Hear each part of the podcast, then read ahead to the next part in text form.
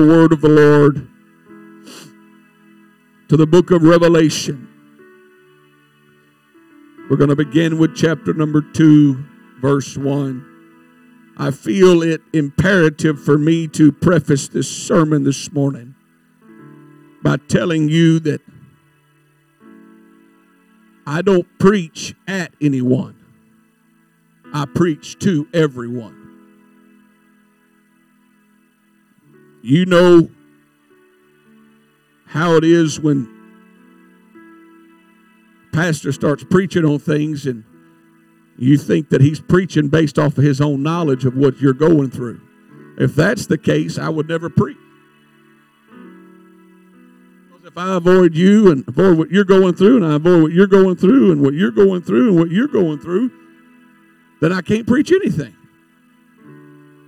I go to prayer and I ask God to tell me what to preach. And that's what I bring to this pulpit. And last night, I began to entreat the Lord, and the Lord began to speak to me so plainly. It was as if he was sitting next to me, just letting it unfold in my spirit. And I just want the Lord to have his way today. Bible says in verse one of Revelation two, unto the angel of the church of Ephesus write. Verse number eight, and unto the angel of the church in Smyrna write. Verse number twelve, and to the angel of the church in Pergamos write.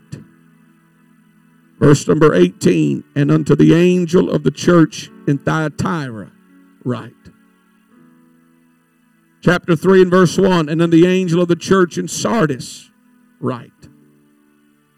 Verse number seven, and the angel of the church in Philadelphia write. Verse number fourteen, and the angel of the church of the Laodiceans write. Such an odd text, and I didn't understand it when the Lord began to speak to me. But this is what I want to preach this morning unto the angel of the church at Wallace Ridge. Preach. The Lord laid some things on my heart for this church. And I'm going to lay them out before you this morning. Would you lift your hands and ask the Lord to help us? Father, we need ears to hear what the Spirit would say unto the church. God, my words are feeble at best in and of my flesh, but it takes that Spirit, that anointing that comes upon me to deliver this word. I pray, God, that you would have your way in this place, and we'll be quick to give you honor and praise. Can you clap your hands unto the Lord? Give God praise this morning. Hallelujah. Lord, bless you as you're seated today. Book of Revelation, we know, deals with the end of things. It's not something that you go and and you read just for fun, although I believe you should read it. It takes revelation to understand the book of Revelation. There's a lot of similes using like or as. A lot of things that John, who was who was on the Isle of Patmos, a lot of things that he wrote because the Lord told him to write, and he tried to describe, but he had no clue what they were. He used the best vocabulary that he had to describe what he was seeing. But the book of Revelation starts. In Revelation chapter two, God is addressing the seven churches in Asia. Notice that these words are in red, which means they carry the same weight as those spoken by the Lord Jesus in the four Gospels. The rest of uh, the book of Revelation is what John saw. Thus, they're penned in black. But I believe that careful importance should be placed upon those words in red. So we see that the Lord is addressing the seven churches, and he begins with the church at Ephesus. And this is what it says: unto the angel of the church of Ephesus.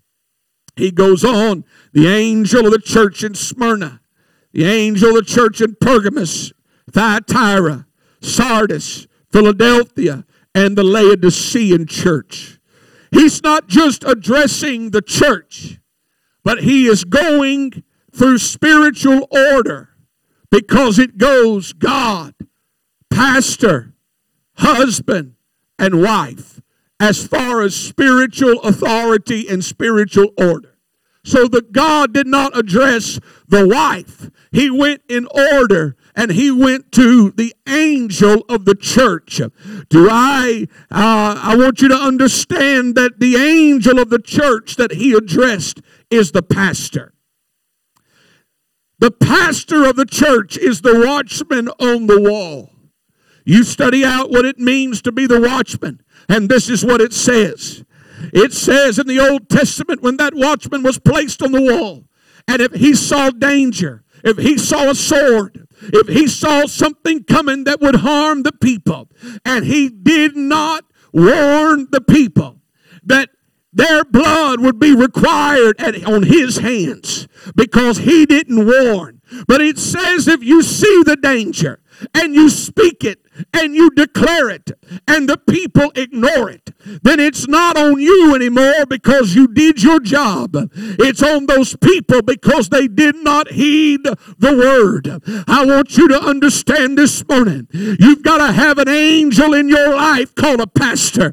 You've got to have a watchman on the wall that says, hey, I see something coming that doesn't fit right. I see something disturbing. And if you want to make it to heaven, you got to heed that warning. There are things that God shows the angel of the church that the people will not see. There are things happen in my life that my pastor preached things and said things and, and, and did things that I was sitting there going, this doesn't make any sense. I don't understand it. But it's because the angel of the church was seeing something far greater than what my limited vision saw. We judge what's going on just by what we're going through and the little bit that we know, but you don't know the totality of everything that's going on. And I'm telling you, I've gone to prayer many times, and God began to show me some things, and I began to cry out for your families. I began to pray for your souls. There's not a day that goes by. I'll be driving down the road, and I'll just start calling names. I'll be running or, or, or walking, and I, I'll be calling names. I'll be walking through a store, and I'll be calling names because the angel of the church is looking out for your soul. I'm here to tell you today, I'm not preaching out of anger. I'm preaching out of conviction and love because I want everybody to be saved. I want your families to be saved. So he starts out and he says to the angel of the church of Ephesus. The ch- Ephesus was the church that abandoned its first love for Christ and his teaching. They started on the right track. They were in love with Christ. They were in love with the ways of holiness and righteousness and godliness. But somewhere along the, along the way, they got professional. Somewhere along the way, they got their act together in men's eyes. And, and, and they left what brought them there. They left their first love. They've got so in love with everything that God had blessed them with. They fell in love more with the blessing than the blesser. And God had to so, God had to shake them. God had to awaken that angel. God had to stir that pastor and said, hey, you got to get back to how this thing started. You got to get back to what got you here. Do you realize we can get so enamored with what God has done for us that we lose sight of the one that brought us here? We can get so enamored with the fact that we'll be debt-free and we have beautiful buildings and, and, and something to be proud of, and there's nothing wrong with that. It's when you fall in love with the blessing and you ignore the blesser. There's people that's going to lose out with God because they started loving things more than the one that blessed them with it. He goes on. He talks to the church of Smyrna. to the angel of the church. Smyrna is the church that remained faithful. It's the only church. It's, it's one of the only churches that, that God did not bring a, a word of condemnation. But God, he praised them for their faithfulness. He commended them for their faithfulness in the midst of trials. But he told them, he said, I just want you all to know there's tribulation coming. There's trials coming. And some of you are going to be persecuted for my name's sake. But you're going to overcome this. So he talks to the church, to the angel of the church in Smyrna. He goes to Pergamus, and he speaks to the angel of that church. And you can hear the, the, the condemnation in his voice, because Pergamus is the church that compromised its belief. Pergamus started out with the right teaching and the right doctrine, but they slowly started accepting the things of the world. Do you realize a church does not change its culture overnight? It doesn't. It slowly changes by accepting things of the world and compromise its belief. If I showed up Wednesday night, I'm not going to do this. I'm using an illustration, okay? If I showed up Wednesday night in a pair of britches up to here and a, and a cut-off T-shirt, and I moved this pulpit and I sat on a stool, everybody in here, including my own family, would walk out of here because it's so drastic. But if I took two years to get to that point, you're like a frog in the water slowly turning up the heat. You become desensitized, and after a while, it's not that big of a deal. Do you realize there are churches that are that have gone charismatic, but there are still saints in the church that dress holy and believe this one God message? They haven't changed, but the whole temperature around them has changed. You got to be careful when you start allowing things. Well, it's not that big of a deal. It's not that bad. I know of a, of, of a situation where a pastor, I'm not going to do this. I'm just telling you, I know this happened for a fact. He walked up to a pulpit, and during his message, he started throwing out every cuss word known to man. He started just cussing up a storm during that message. And finally he said, I don't know why y'all are looking at me so weird when you listen to all these words in your home on the T V all the time. You see, it's okay to listen to it out there.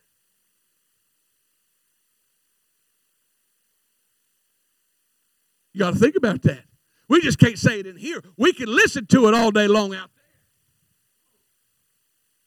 It's got to be the same wherever you're at. When you start allowing that gate open for the things of the world uh, and to start desensitizing you, pretty soon you'll start becoming like the church at Pergamus. Uh, when you compromise this, you'll compromise this, uh, and you'll compromise this. Uh, we got to make sure we do what the Word said, uh, and we earnestly contend for the faith that was delivered to us. Thyatira, I'm, I'm hurrying. I'm still in my introduction. Thyatira, he spoke to the angel of the church at Thyatira. They followed false prophets. They, this was a wealthy church. And what you'll find with wealth and wealthy people is they start depending upon their own sufficiency instead of the sufficiency of God. It's not wrong to, it's not wrong to have money. You don't take a vow of poverty when you come to God. Nothing wrong with having things. Nothing wrong with having money. The Bible says it's it, it's it's it's uh, easier for a camel to go through the eye of a needle than a rich man to enter into heaven. That doesn't mean it can't happen. If you study it out, the eye of the needle was a gate, and the only way the camel could get through the gate was he had to get on his knees and crawl. And it's saying that people who have money, they can make it to heaven if they stay on their knees, and that's how they're going to make it. When you start depending upon your own sufficiency, you'll start, you'll start pushing God out of the picture. And this is what Thyatira did. They were wealthy. Could have done great things for the kingdom of God. But they started getting up off their knees and depending upon what we could. And they started following false doctrine. And, and, and this is what the Bible says. He said, you can make it. You just have to unfollow this false teacher that you're following. And you have to get right with me. The church of Sardis. This is the church in Sardis and the church of Laodicea probably received the harshest rebuke because the church in Sardis was spiritually dead. The Lord faults the church for maintaining an outward appearance of being alive, but they're spiritually dried up and they're dead. I've walked into churches as an evangelist, and and in churches, especially when you go into revival as an evangelist, a long-term revival, they expect the evangelist to pray everybody through, to do all the work, but they don't want to change. And I've walked into revivals, and I, and I walked into prayer rooms, and nobody was there. And I realized right then, we're not praying anybody through in this revival because the church is dead. You know, you could say we want one hundred people to receive the Holy Ghost, but the, you can't pray one hundred brand new babies through if the mama's dead. The mama has to have life. And this is what he was telling Sardis. He said, you think that you're healthy. You have deceived yourself into thinking everything's okay, but you are spiritually dead. And the Lord said, it is time to wake up. You know what we need in this movement today? We need to wake up, because the Bible says now is our salvation nearer than when we first believed. There's not a service that we can take off. There's not a service that we can say, you know what, I'm tired. Every time we come to the house of God, we better make sure we're coming with everything we've got. Our prayer rooms have to be alive. Our services have to be alive. Every part of our church has to be alive. Philadelphia, the angel of the church, was told, this is the church that patiently endured despite weakness. They were praised for maintaining their faith in the midst of trials. Then we get to the church of the Laodiceans, the church that made God want to vomit because they were lukewarm. They were indifferent. He scolded this church because, like Pergamos, they were, I'm, I'm sorry, Thyatira, they were wealthy. And they let economic prosperity lead to spiritual bankruptcy. I told our young people when I was youth pastor, and I, it probably it wasn't the greatest advice, but I was young and dumb, and I was just trying to get everybody to heaven. I told them, I said, if you're going to live for God, do it with everything you got. Go be the go be the best prayer warrior. Be in those altars. I mean, give God everything you've got. But if you're going to live for the world, I want you to drink it up, snort it up, smoke it up. I want you to be the best sinner you can be. What I was trying to tell them was stay away from the middle. That's the most dangerous place, because I'm not too bad, but I'm not too good. I'm just right in the middle. And that's the one place God said, that makes me sick. He said, I would to God that you were either cold or hot. But where you deceive yourself is I'm not that bad. Well, I'm not as bad as that guy. We start using other people to compare ourselves to. Well, he's way worse off than me. Now, I'm not nearly where I need to be, but I'm not like all these other people. This is what the book says. If you offended one point of the law, you offend in the whole law. You transgress the whole law. You know, you're not going to be kept out of heaven from the from what you did right, but what you did wrong. You can have ninety-nine right. That one thing in your life that's wrong is what's going to keep you out. And the Laodiceans had convinced themselves that it's okay to hold the hand of the world here and hold God's hand here, and I'm just going to try to please both of them. God said, that makes me sick. Don't do that. Don't do that. So I've talked to you about the, what he's told the seven churches. But last night, God began to deal with me. And he said, you're the angel of the church at Wallace Ridge. I've set you as a watchman on the wall. And I want you to declare the things, just like I've spoken to seven churches, the things that they need to work on. I want to speak to this church about what God told me for us. And I want to begin with this. Our consecration, if we're not careful, will lead to our captivation. You know, separation and consecration are Siamese, Siamese twins. You cannot be consecrated to until you're first separated from. That's why the Bible says, come out from among them and be ye separate. That's separation. And touch not the unclean thing. That's consecration. And I will receive you. You cannot be consecrated to God without being first separated from the world. If you're not living separate, you can't live consecrated. So consecration is, is the will of God, okay? Consecration is of God. You should be consecrated to God.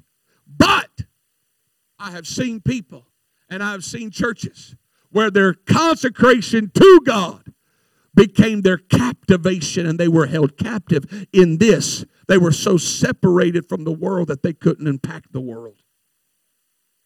Their motive started all pure. Well, we're separate. We're separate. We're consecrated to God, and you should be. But your separation should not become isolation.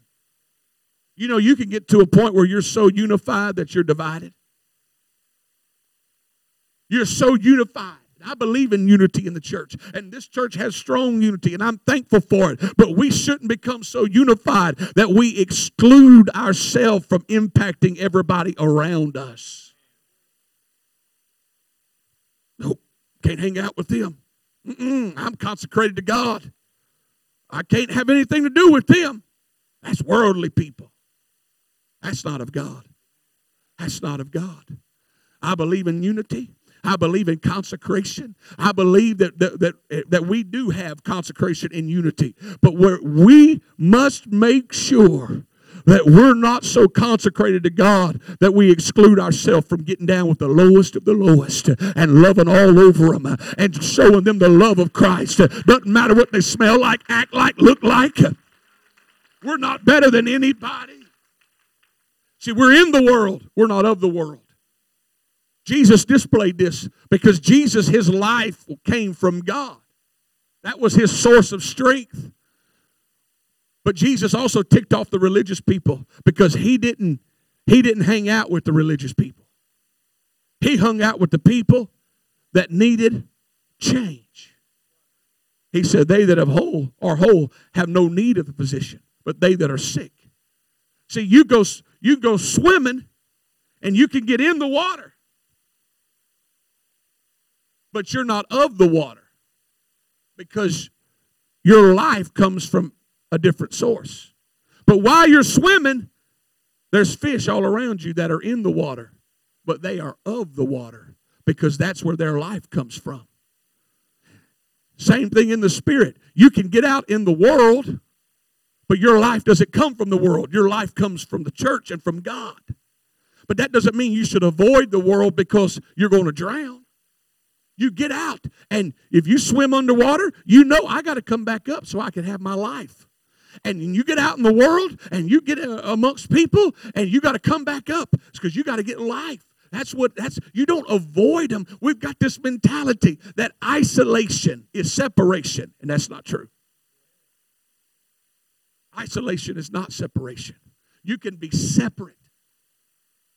Don't partake of the things of the world. Don't let the world influence you. You need to be influencing them, okay?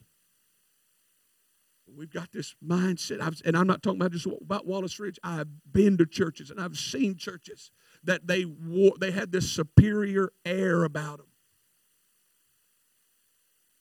It makes God sick. It's called self-righteousness. We're not better than anybody. The only person you need to be better than is the who you were yesterday. That's it. You don't need to be better than the next. I'm trying to be better than I was yesterday because that means I'm trying to be like Christ. And and here's what happens. There was a man at the gate called Beautiful. And the Bible says they laid him daily at the gate. Daily at the gate. All those years, this man was carried by somebody or more than one person. Probably more than one person. From the time he was born. Because his parents went to that temple and they prayed. Somebody had to carry the cripple until the miracle happened. And you know, there's crippled people out in this world. And we can't just sit back and say, I wish God would fill this church up with people that have problems. No, somebody has to be willing to go carry the cripple. Every time the church doors are open, you just sit them there. And one of these days, uh, the miracle's going to happen, just like it did for that man at the gate. Uh, somebody had to carry him every day to the temple. And somebody in this church uh, has to be willing to get out there and carry the cripple until the miracle happens. There was four people that said, you know what? You can't get a miracle for yourself. I'll carry you. Put them on the shoulder. Well, church is too full. We're going through the roof. And they put him down through the roof, and he was made whole that day. Not because he did it himself, but because there was people willing to carry him until the miracle happened. You know why I'm here today? It's because my mother was an eight-year-old girl who wasn't raised in truth, but there was people that said, you know what? I'm going to pick you up and I'm going to carry you to the house of God, and the miracle's going to happen in your life. And my mother, every Sunday, got on that bus because there was people that had a burden to carry the cripple until the miracle happened. We've got to get that passion. We've got to get that burden that says, I'm, I'm going to reach people. I'm going to touch people. I don't care what they look like. Let me say this. Let me. I got so much preaching in me. I'm trying not to go as long. I, my, my children rebuked me and set me in order for going an hour a few weeks ago. Not really. They just told me politely. Somebody comes into this church, it doesn't matter what they look like. It do, I'm telling you, it doesn't matter. We don't need eight people to profile them. We're going to surround them. We're going to surround them. We're going to surround them. Or you go sit over there, you go sit over there. You never know. What if people profiled you? What if people profiled you? When I see somebody come in this place, I don't care what they look like. I go, God's going to fill them with the Holy Ghost. God, look, what testimony can that person have when they walk out of here and they're changed by the power of the Holy Ghost? I don't want to be the one surrounding them. I want to be the one at the altar. S- surround them with prayer. Hey, let me tell you, if something happens, let it rest on my shoulders. Let it rest on my shoulders. We ought to get so, I mean, so excited, so excited when anybody comes to the house of God. You know what, what, what made Paul's testimony so great was Paul's past. That's what made his testimony so great, was everything God pulled him from. We think that we got to hide the worst part of our past. But God's saying, hey, that's what makes my power so great in your life, is that I still redeemed you, I forgave you, I set you on the right path. Amen. Our consecration cannot lead us to being held captive. Secondly, it's this. The Lord began to whisper in my heart last night, and he said, your fear will determine your future. What type of fear you possess will determine your future. This is what Jesus said in Matthew ten twenty-eight, and fear not them which kill the body, but are not able to kill the soul. But rather fear him which is able to destroy both soul and body in hell. The fear of God leads you to salvation. And I preached here a few weeks ago about the fear of the Lord. And I'm not going to recap that whole sermon, but that's what's missing today. Is people aren't afraid of God. They're not afraid of authority. Just watch the news. You'll see the uprising against authority. Nobody's afraid of anything. In fact, they think fear is a sign of weakness. Fear God. Because God's the one that can kill the body and send the soul to hell. If you fear anybody, that's who you need to fear, is God. But we're living, and I'm going to preach on it in the future, we are seeing a spirit of fear released in the world, the likes of which we have never seen it before. A spirit of fear that is tormenting people. It's tormenting people's minds. And I said it, I believe, last week. There will be people that backslide and go to hell. over this pandemic. It's going to happen. It's already happened. People are backsliding because they are so paralyzed and tormented by fear. I'll prove it to you. If the media would not have said anything about it, and social media would not have exploded with it, you would have kept living your life just like normal. Just like normal. But because the prince of the power of the air waves got a hold of it, he's using it to destroy people's lives. Do you realize that I am not, please, please, please understand my heart. I am not belittling or making light of anybody that has passed away from it, just like I wouldn't if they died in a car wreck or they died of the flu. I'm not, okay? But there is over a ninety-nine percent recovery rate of the virus. Yet people are hiding in fear. More people die by auto accidents every year. But you're still driving, okay? It's what the, the agenda of the Antichrist and hell is, to use things to start pumping fear into people's minds. I was praying, and I said, God, I wish more people were afraid of going to hell than they were getting a virus. I tell you what we'd have, we'd have revival if we would get, say, I don't want to go to hell, not I don't want to get a virus. Because my soul will be lost for all of eternity.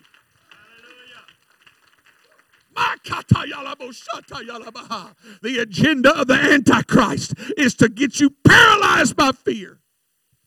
Do you realize the Antichrist is real? But there's also the spirit of the Antichrist. And anything that pushes you away from God is anti-Christ. It's operating under the spirit of the Antichrist. And it's trying to push you and to isolate you. And you can get so bound by fear that you will lose out with God. You'll lose out with God. Now, I'm just going to say this. No, I'm not going to say it because that's not going to be received right. Because sometimes I'm anointed and sometimes I'm angry. And I'm kind of both right now. That's a joke, okay. We've got to make sure our fear is the fear of the Lord. I pray and I say, God, I want what hurts your heart to hurt my heart. I want what makes you weep to make me weep. I want what makes you mad to make me mad. And I want what makes you happy to make me happy. You're not going to change God to fit you. You got to change yourself to fit God.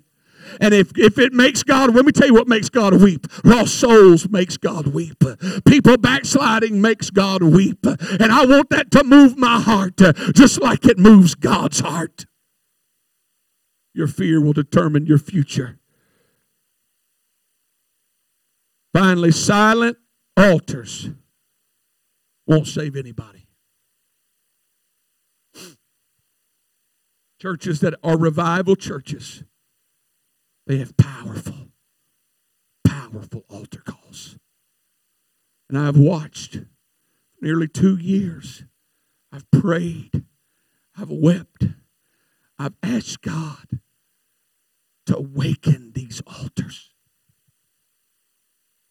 I'm not saying awaken them with brand new people. Awaken them with the people that's here. Something's not right. If we, all it takes us is five minutes at an altar and we walk out, something's not right. When we can spend thirty minutes to an hour easily doing something that pleases us, but we can't come to an altar and press. I've watched. Brother Poe picked up on it as soon as he came and he addressed it. It's like there's this big void at the altar. It's like there's this invisible area that nobody wants to walk, and everybody wants to get off to the side and go down the down the side. And he hit it head on. And then for that revival, it was everybody was across the altar, but slowly, everybody's reverting back. It's showing. It's an outward sign of what's happening on the inside. People are wanting to get further and further away from the altar. Oh, that's the altar. I'm going to stand here. Oh, I'm going to get over here. No, I'm going to get down that side. I don't want to get to the altar. Something's not right. if we can't get to the altar. Do you realize when that, that man with a line in his hand, he was measuring out water. If you read where the water started, the water started at the altar. And it began to flow. I imagine in my mind it was like Niagara Falls. It was just gushing. You know how loud Niagara Falls is? In the spirit world, that's what the altars need to be like. You need to make up in your mind, I don't care if anybody goes to the altar. I'm going to the altar. I'm going to pray. I'm going to get a hold of God. Do you realize I'm not a cheerleader up here going, okay, okay, pray, okay, go ahead, pray, pray. No. There has to be such a passion in us that we run to altars. You know the people that want to avoid altars? It's the people that have things they want to hold on to. People that have things in their life that they don't want to put on them. The Bible says we are living sacrifices, and we have to get up on that altar. The problem with being a living sacrifice is you still have the ability to crawl off the altar. So I encourage you, when we come to the altars, come to the altars. Come with purpose. Come with passion. Don't just say, I'm going on Sunday morning. Because what happens if you don't go on Sunday night or Wednesday night and God chooses to take your life after that service and you didn't use that opportunity to get things right? The altar is not a place of judgment where if someone has to come, they're worried about what people think about them. The altar is a place of covenant and change. The altar is to the cash register, is to wall, is to the church where the cash register is to Walmart. It's a place of transaction. It's a place where you say, oh God, okay, God, thank you for giving me what I need. Now I need to make it happen at an altar. There are times in a service where conviction is heavy and you come and you get on your face and you don't leave for a while. Then there's times where you come and you stand and you worship. But nonetheless, you got to have an altar in your life. This is what the Bible says. Isaiah sixty-six and eight, for as soon as Zion travailed, she brought forth her children. Delivery rooms are usually full of sound of someone in travail because something is being born. And what has gripped my soul is not just when I preached, when other people have preached, but I don't hear any travails in the altar. It's just a little bit louder than this right here. People whispering to God. You know what that tells God? There's no desire. There's no passion. There's no urgency. If you can't travail over your own lost family, how will you travail over someone you don't know? Please know my heart is not rebuking this morning. I was just telling you what the Lord spoke to the angel of the church last night. And what has to happen is there has to be something shift in the heavenly realm. We want revival, and I believe every prophetic word that has gone forth. But let me tell you what won't happen. It won't visit silent altars. It won't come with silent altars. The only way it's going to happen is there's going to have to be something come up inside of us that says we want revival. And I'm willing to stay at an altar. I'm willing to weep for it. I'm willing to beg for it. I'm willing to plead for it. Stand with me this morning right now. I don't want any music this morning.